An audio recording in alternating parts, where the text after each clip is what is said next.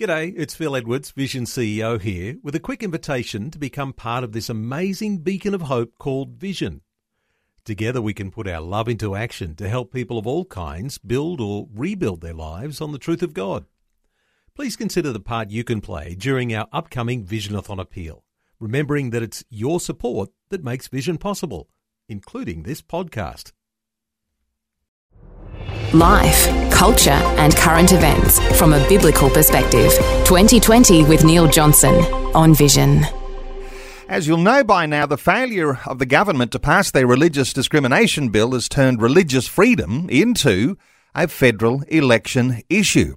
The Prime Minister promised to protect religious freedom but withdrew that bill from the Senate just before a vote that would have lost, especially for Christian schools, their freedom to teach what the Bible teaches.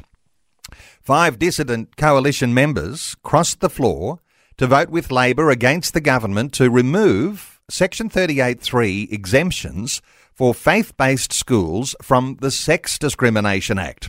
Well, our special guest today, Patrick J. Byrne, is president of the National Civic Council. He says a clear difference has emerged. Should the Morrison government be re elected and should the numbers change in the Senate, there is a chance that the bill could be recommitted and passed without the removal of the exemptions in the Sex Discrimination Act.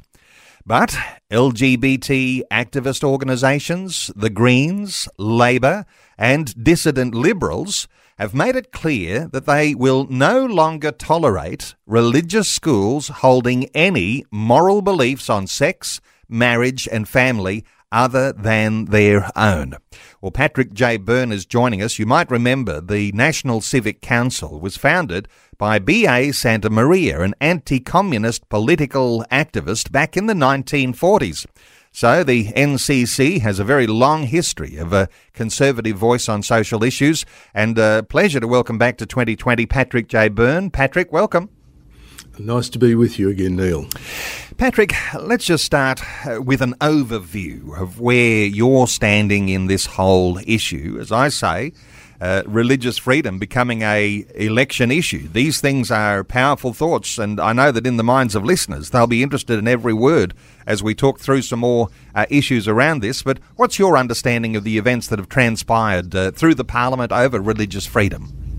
Well, firstly, Neil, at the last federal election, there were a number of significant uh, electorates where people clearly voted on the basis of religious freedom or the threat to religious freedom after the changes to the Marriage Act. So, yes, it is a political issue out there, perhaps not right across Australia, but in quite a number of significant electorates that can make a difference at the next federal election. Now, basically, what has happened is um, the federal government had produced a Religious Discrimination Act, or Religious Anti Discrimination Act, you might call it, that was um, put to the Parliament in the last, voted in Parliament in the last few days of the last sitting. Um, but what happened was the uh, was a move by Labor to support the bill, but on the condition there be an amendment made to the Sex Discrimination Act to remove the exemptions for faith-based schools. These exemptions give religious schools the freedom to employ staff and enrol students where it involves a person's gender identity and sexual orientation. And at the same time, uh, a number of dissident liberals, um, Trent Zimmerman, Bridget Archer, Fiona Martin, Katie Allen, and Dave Sharma, crossed the floor to support Labor to remove these religious exemptions. Now, by removing them, if you'd removed them and passed the Religious Discrimination Act at the same time, you'd have taken one step forward and about three or four steps backwards in terms of religious freedom. So we are concerned that the government, uh, well, we are pleased that the government now has effectively put the religious discrimination bill on ice, and it's highly unlikely that the bills will be debated because the next session in Parliament is the budget session, and there's only two days that could be debated in the Senate, and that's now unlikely to happen. Because if it was debated there, you might get a Religious Discrimination Act, but you're going to go backwards even further with the removal of exemptions from the Sex Discrimination Act. There had been talk that it would be valuable for both sides of politics if this was resolved before an election, because now, uh, because it's not resolved, there is a wedge, and there'll be two sides uh, to this debate, and it becomes an election issue because uh, the sides become a little more polarised and they'll argue their point of view. Is that likely to be the, the, the sort of scenario you're seeing too? Yes, well, I think Labor's going to blame, the Liberals for not now putting the bill up in the uh, Senate, and uh, the Liberals are going to blame Labor for actually attempting to reduce religious freedoms by taking away the exemptions for faith based schools. Now, later on, perhaps we might talk about another bill that's been put to the Parliament by Claire Chandler. Um, to write the definition of man and woman back into the Sex Discrimination Act and to protect women's sports. And I think it's now taking a slightly different direction, but still a quite important direction that the debate is going to go in at the time of the next federal election. Well, Patrick, just to touch on Claire Chandler's bill now, uh, because you're seeing this as so important, protecting the rights of girls and women in sport to be able to play in their own competition without uh, trans athletes uh, crossing over into women's sport. You're seeing this uh, almost on the same level of protecting religious freedom as uh, as this other anti-discrimination bill. Uh, it's much more significant in your eyes than uh, than some people perhaps are giving credit for. Yes, that is correct because um, there are a wide range of conflicts over the whole idea of gender identity. Uh, if a boy identifies as a girl, uh, and in state schools, they're entitled to apply to be able to use the girls' toilet showers, change rooms, and play in their sports and that sort of thing. Um, but the most visible one to the general public is the issue of sports. When you have men who identify as women obviously with superior uh, physical strength and ability and uh, speed, fast, quick reaction uh, muscles that more so in males than in females. And people just say, well, hang on, this is not fair. Where the hell is this going? So I think the first thing is a public perception thing.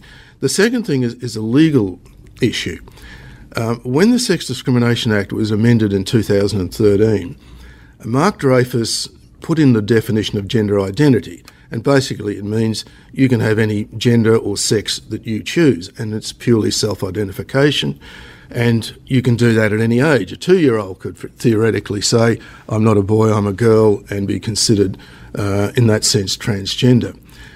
Now, when that amendment was made to the Sex Discrimination Act, he removed the definitions of man as a member of the male sex and woman as a member of the female sex.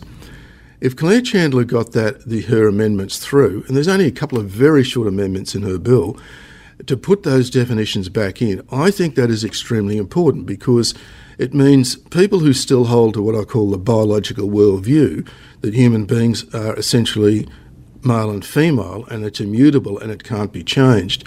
If they end up in front of a discrimination tribunal for some sort of violation of the rights of a person who's transgender, they then have a legal grounds in which they can say, but hang on, the Sex Discrimination Act says also there are men and women, biological men and women. So it gives them a better defensive position uh, in the case of any sort of um, charge that would take them before a tribunal, as we have seen done in Australia with the, the Archbishop, Catholic Archbishop of Tasmania, under Tasmanian law. Okay, and uh, listeners will appreciate that. Uh, elevating the importance of Senator Claire Chandler's bill, because if passed, it could be as effective in protecting freedom of belief about the nature of human sexuality as the Religious Discrimination Act does. Let's come to some of the nitty gritty sort of things uh, and points of confusion, Patrick, because many people are confused about the terminologies. Now, just at a time like this, uh, years after the marriage debate, uh, we might all think we know what LGBT is about or LGBTQI plus. Uh, but you're thinking uh, there's some confusion around this terminology, and I guess it comes down to the T in the LGBT. Yes, well, those of us, of us involved in this debate know the terms, but uh, I think a lot of Australians don't, and I think um, the Prime Minister, Scott Morrison, was confused over the issue, which I'll sort of work through in a moment. Um, because I think he's used the term sexual orientation, which refers to straight, gay, and lesbian and bisexual, and fluid gender identity, which is a totally different thing. It's a person saying, "I'm not male or female. I'm I'm, tra- I'm a transgender of some kind, or gender fluid, or I'm a boy identifies as a girl, or vice versa." He's, he's used these terms interchangeably, and I think a lot of it it's indicative of the confusion amongst many Australians. Now, they're very separate issues in this way. A trans boy who a boy who identifies as a girl can access the girls' sports, uh, their their change facilities, and so on, but gay boys don't. So we're talking about a different set of um, sex-based rights once a person identifies as something other than their biological sex. And this is where a whole range of, very wide range of conflicts come into play. And the most obvious one, as Claire Chandler has pointed out, is in sport. At the same time, these two issues are ideologically welded together by the LGBT lobby and those pursuing what I'd call complete sexual license, such that if sexual orientation has a protected attribute in discrimination law, if that's been given, then virtually welded onto it is the idea of gendered identity and that it must be protected also.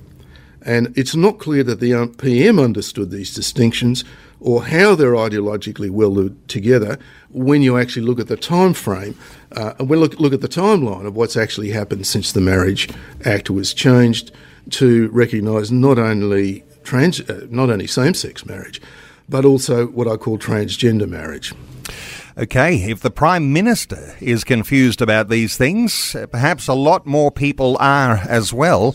And I imagine, and just let me just throw you into the deep end here for a few moments, uh, Patrick, because if trans is really about being gender fluid, uh, this you know gender identity, those sorts of things. Well, if if gender fluid is true, uh, well then there might not be any need for lesbian, gay, or bi, and uh, even LGBT uh, people uh, potentially concerned that the whole uh, argument that they've got is about to implode.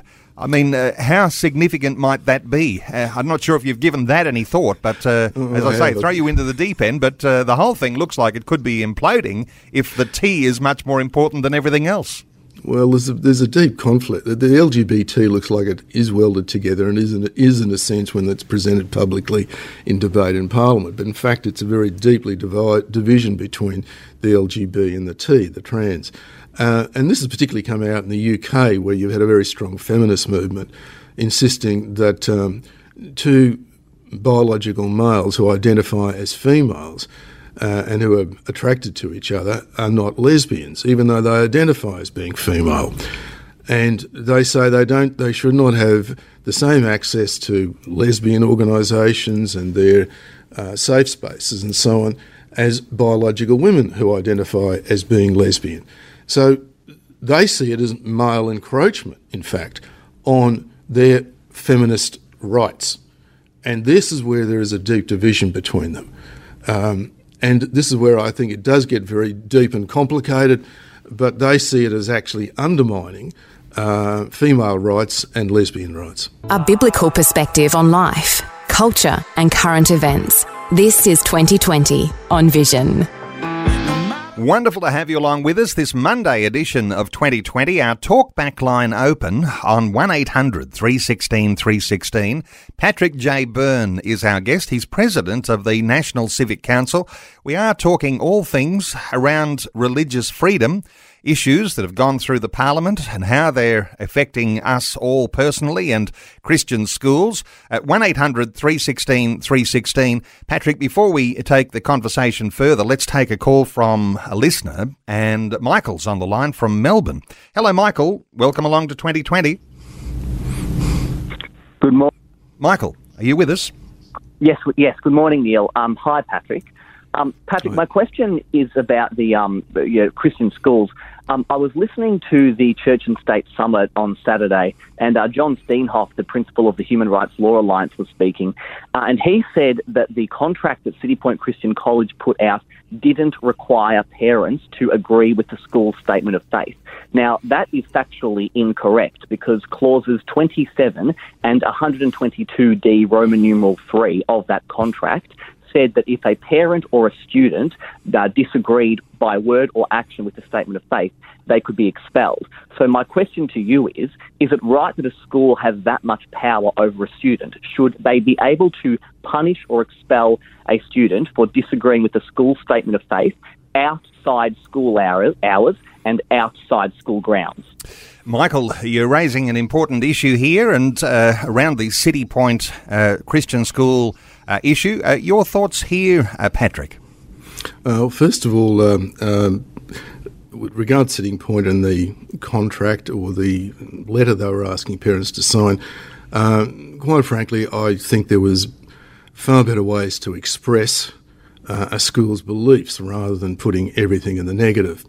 and I wondered at the wisdom of having, or even having a contract of such a nature. When you ask about the rights of schools to what you're really asking the question here is about question about the an overall question first. There's two actually separate questions. One is what are the rights that schools have according to their beliefs, and the second is a much more sensitive one around the whole issue of pastorally how schools should handle particular situations. Firstly, with respect to rights. Um, political parties have the right uh, to discriminate against people who don't dis- who disagree with them. So if the, somebody who actually held liberal principles joined the Greens Party, the Greens Party would be perfectly entitled to say, "We're not going to accept you, or we'll kick you out of this political party because uh, you don't support, uh, you're opposed, and you want to change our policies on climate change and on a whole range of other issues."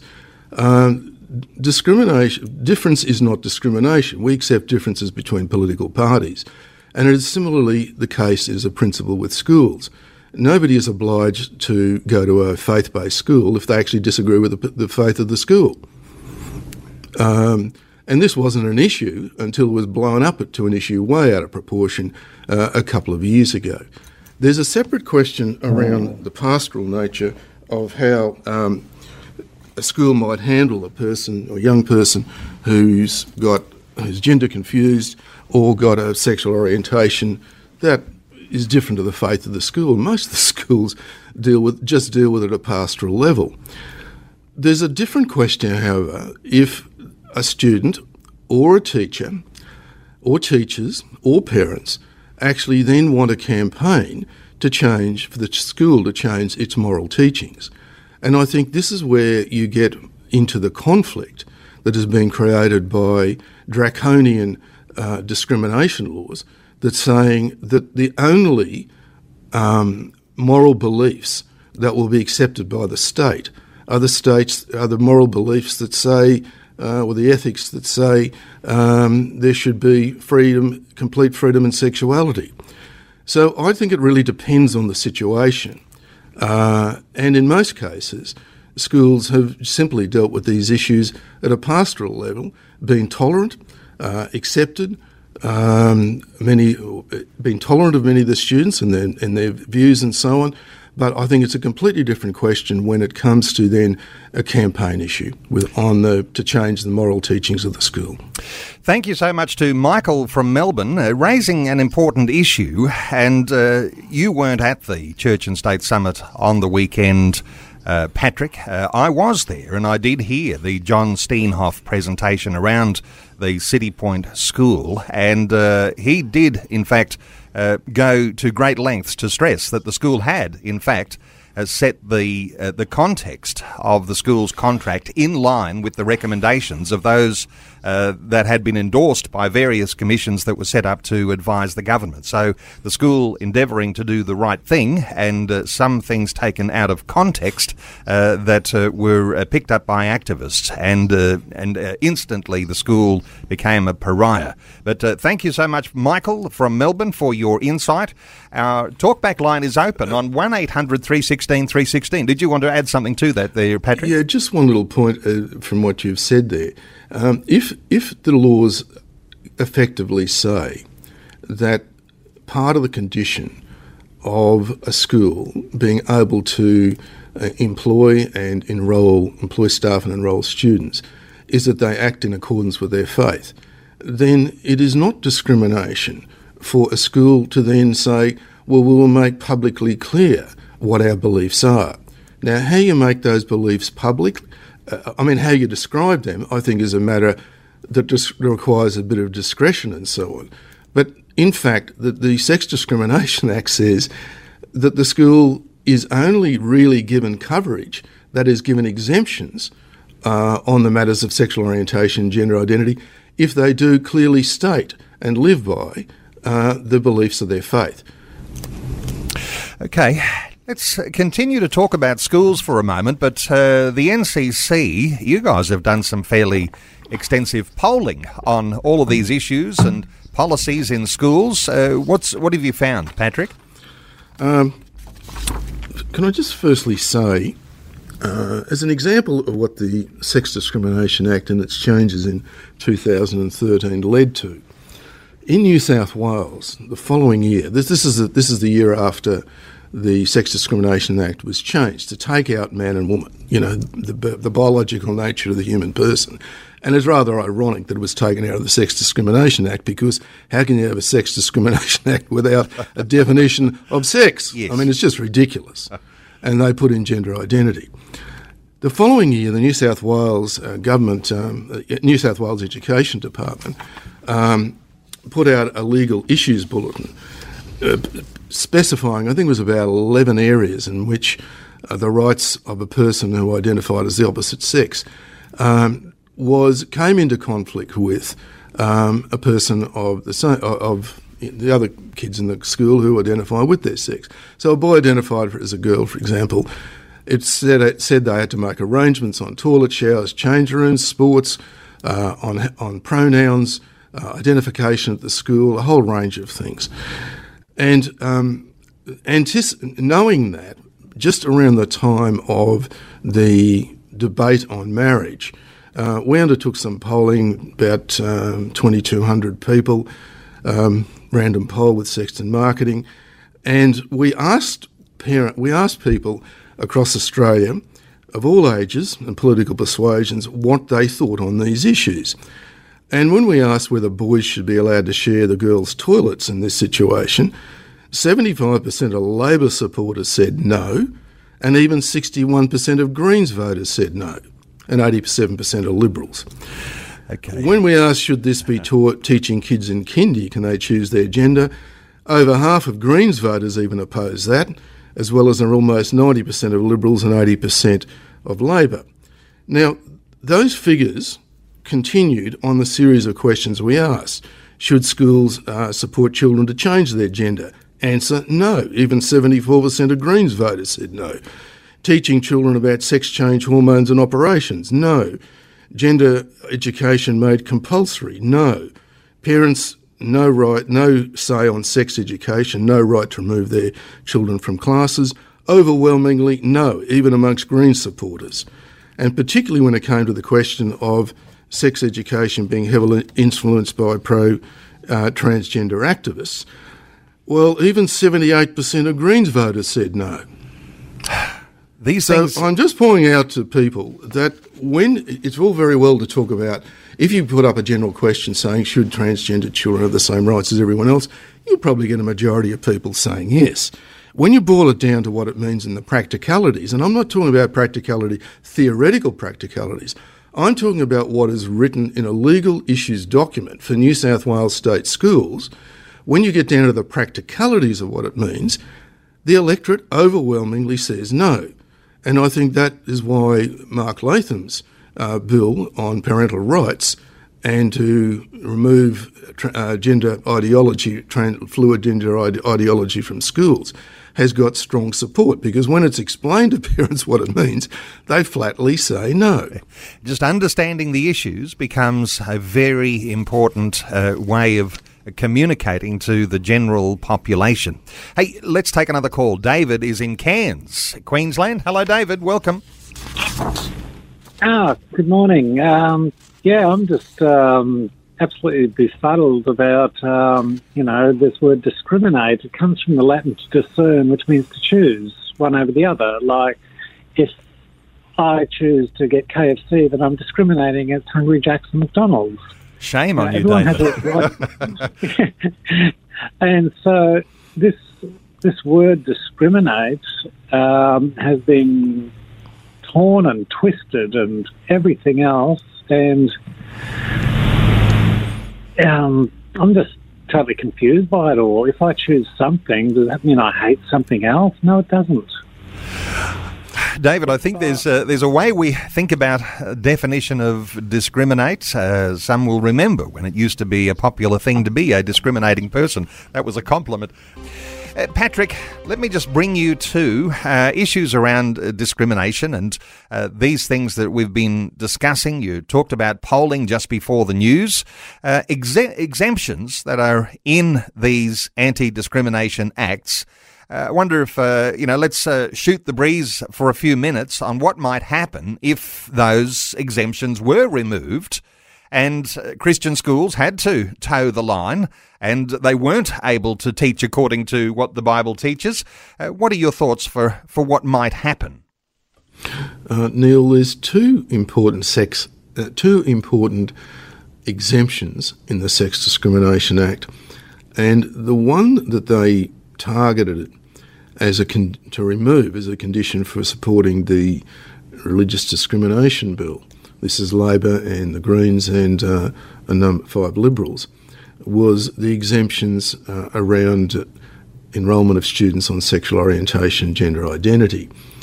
Now, I mentioned before, to give a picture of where that would take us, um, in New South Wales, the State Education Department has what I call Legal Issues Bulletin number 55 on transgender students in schools. And it says that arrangements for gender fluid students must be to access the sport of their choice, their toilets, showers, change rooms, dormitories, um, the pronouns they want to be addressed by, and so on.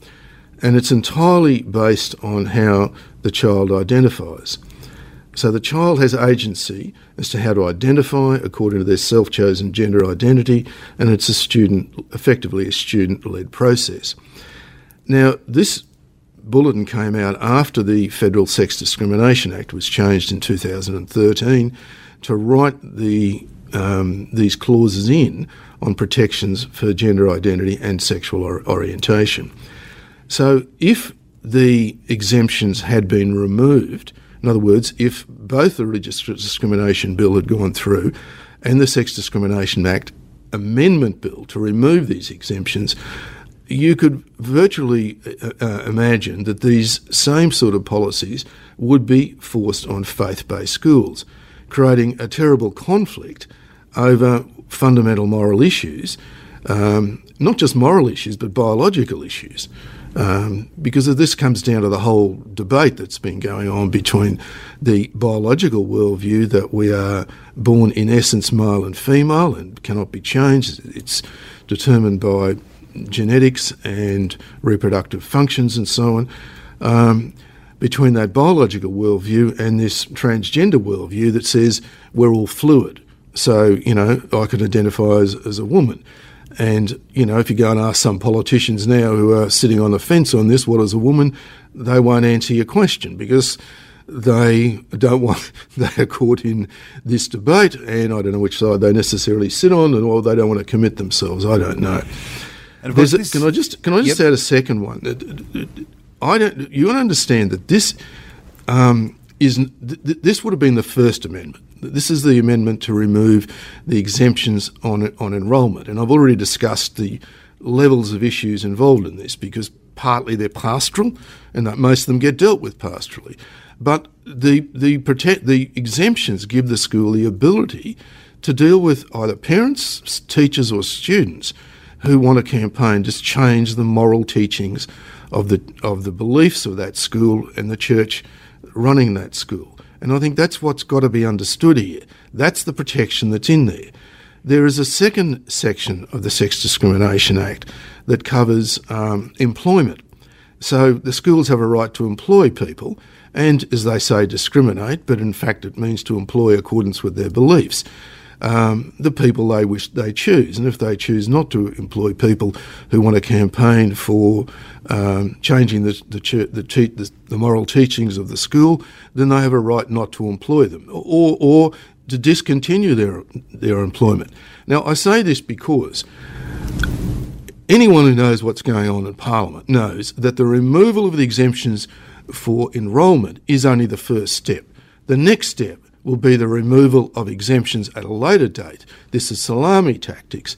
Removal exemptions at a later date over employment. And that's where re- the rubber really hits the road, and that's when the, ch- the, the, schools will really get into difficulty. So, this is just a prelude for what is really anticipated to come. And taking that on a step further, uh, Patrick, if it's the schools, which are Christian schools, and they're really a part or an arm of the Christian church.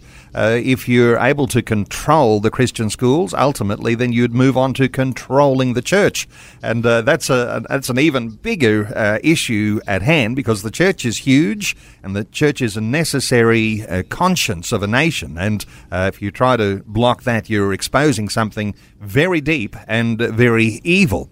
In fact, you uh, are interested in just how all of this works. It sounds a little bit like a conspiracy theory, but for Christians, we recognize uh, what we talk about a battle. If we're in a battle, Christians understand that a battle for schools, a battle for women, a battle for girls in sport, uh, all of those sorts of things. Uh, you're saying, Patrick, that uh, what we're seeing in all of this change is exposing uh, a very deep ideological agenda. what do you mean by that? I, I say it's an ideal. First, I understand what an ideology is. It's a political philosophy with a political agenda. And a lot of people, for example, just see the issue of trans in women's sports as just an issue. It's not really, it, it's more than that. It's just one part of a much bigger issue. And really, what we've now got is an ideological commitment that transcends uh, a number of the political parties and even a segment of the, of the conservatives. That really the only uh, agenda that will be tolerated, the only moral beliefs that or ethical beliefs that will be tolerated, are those that are um, supportive of the LGBT agenda, uh, even in their schools and ultimately potentially even in their churches. Uh, and I think this is extremely dis- disturbing. Now, the evidence for that is not just in the changes to the Sex Discrimination Act. There is a number of le- uh, laws that have been changed both at federal, state, and territory level that are slowly redefining the human person, particularly in the nature of biological sex. So you've got state births, deaths, and marriages registration acts that now say um, a person can identify not they can be have on their on their birth certificate can be changed so that it's no longer just a male and female. It can be male, female, or anything else that you define.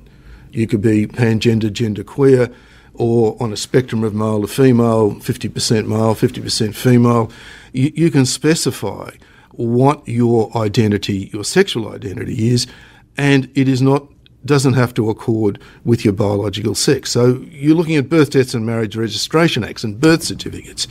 Then there is the anti-discrimination laws. Uh, and the worst of them is in Tasmania, where virtually it's offended, assault, and vilify. Um, you're only going to speak the wrong language on this, as Archbishop Porteous, the Catholic Archbishop of Hobart, found, and he could end up before a discrimination tribunal simply for expressing uh, his church's um, position, their moral teachings on marriage, which is intimately linked, linked with the nature of sexuality. And I don't just mean here um, male and female or male male, female female female relationships. I'm not talking about just same sex marriage and, and, hetero, and heterosexual marriage. I'm talking here also about transgender marriage, which was what was legalised.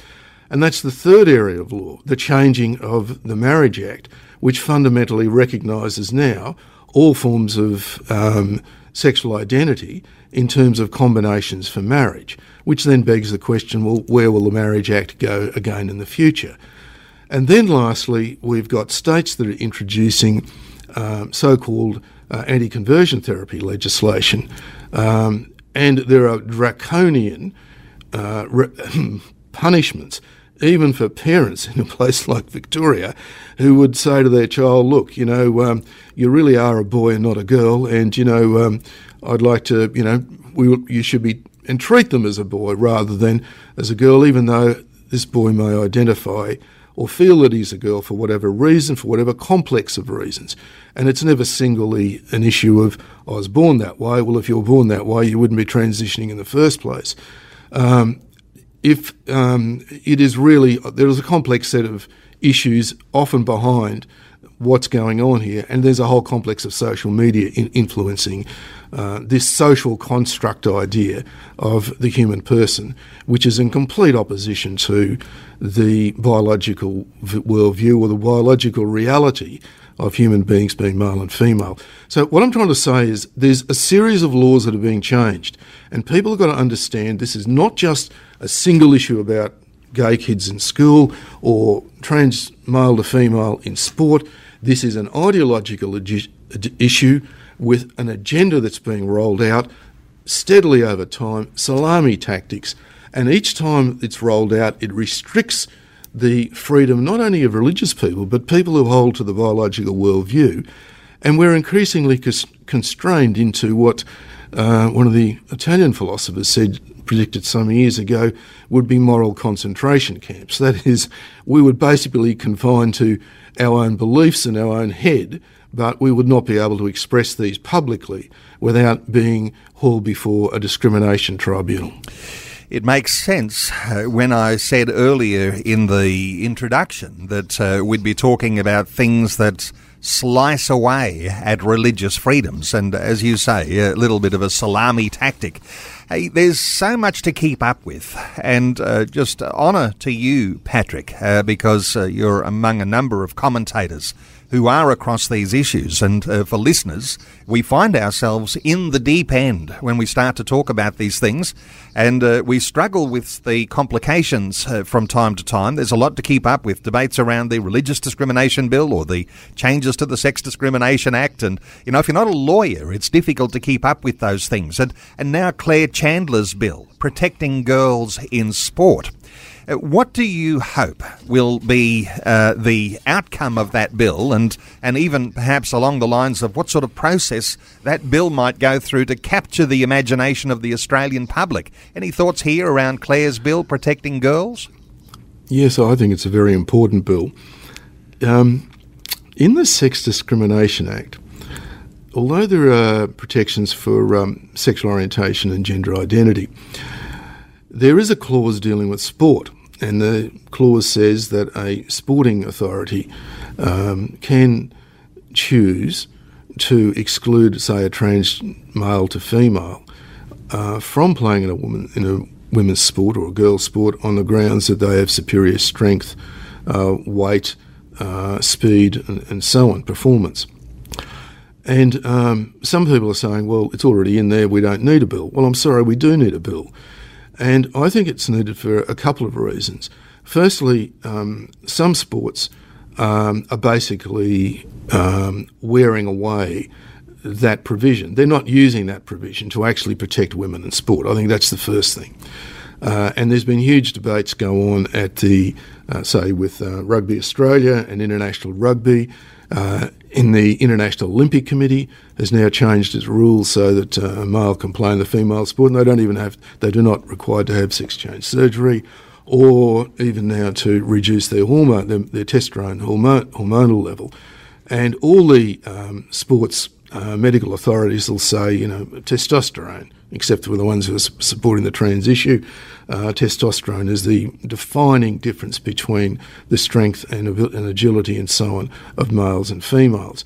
So it has been worn away, and one can anticipate that just as there has been a move to remove the exemptions uh, for faith based schools in terms of enrolment of students, I can anticipate that there will be a move to remove there'll be, there'll be a move to remove the exemptions uh, in the area of sport as well. So I think firstly, it's important to get her bill up.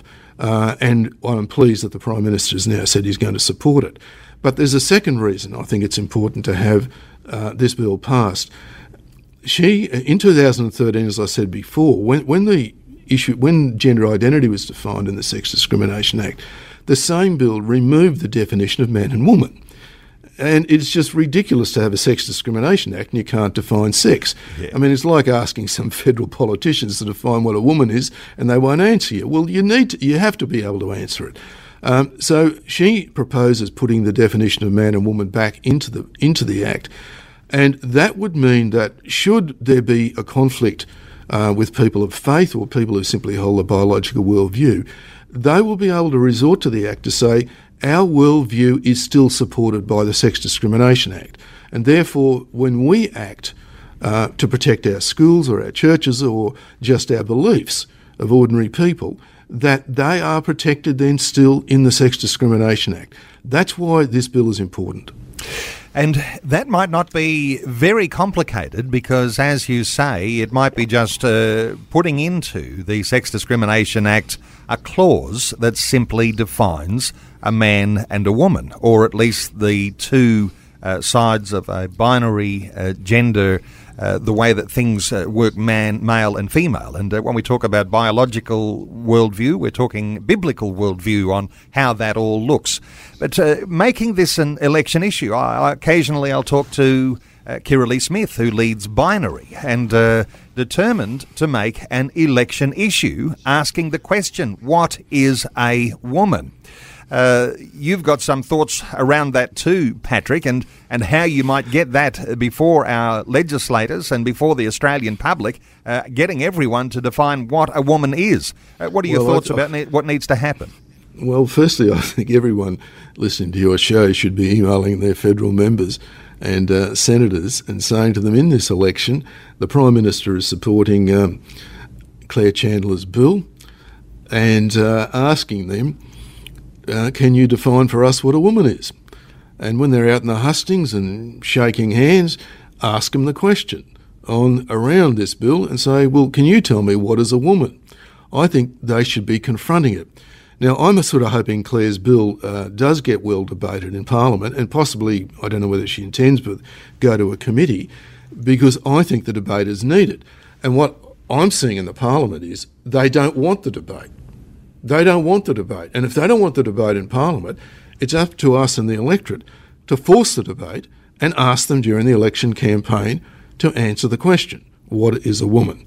So I think also the um, just to add one more point here, the prime minister realises that the he's been um, caught on the religious discrimination bill. He can't get that passed without taking three steps backwards and removing the exemptions for faith-based schools.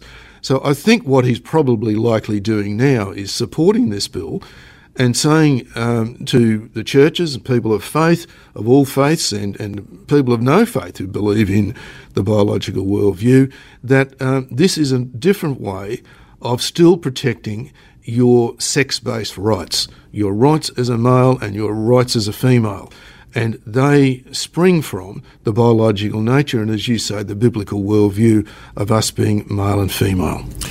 Uh, fabulous stuff, and uh, an election issue. What is a woman? And uh, Patrick, as you say, uh, email your politicians uh, when you meet them on the street. They'll all be out campaigning, kissing babies uh, ask them the question, what is a woman? And uh, just as we we touch, uh, uh, draw some loose ends together here, Patrick, back to some of those poll numbers you mentioned earlier. You've done polling. And uh, the polling, uh, by and large, you, well, it's by and large on bulk supports the understanding that there is a difference between a man and a woman and those things need to be protected. Just come back to those poll numbers because they are significant. Because uh, for listeners who are thinking, I'm just a lone voice here and it seems to be everybody's against me, uh, what does your polling indicate for, for people about being confident about saying that a man is a man and a woman is a woman? Uh, look, every single question we asked, uh, you know, should boys share the girls' toilets? Should kids be taught they can, in kindy and primary school, they can change their sex and gender.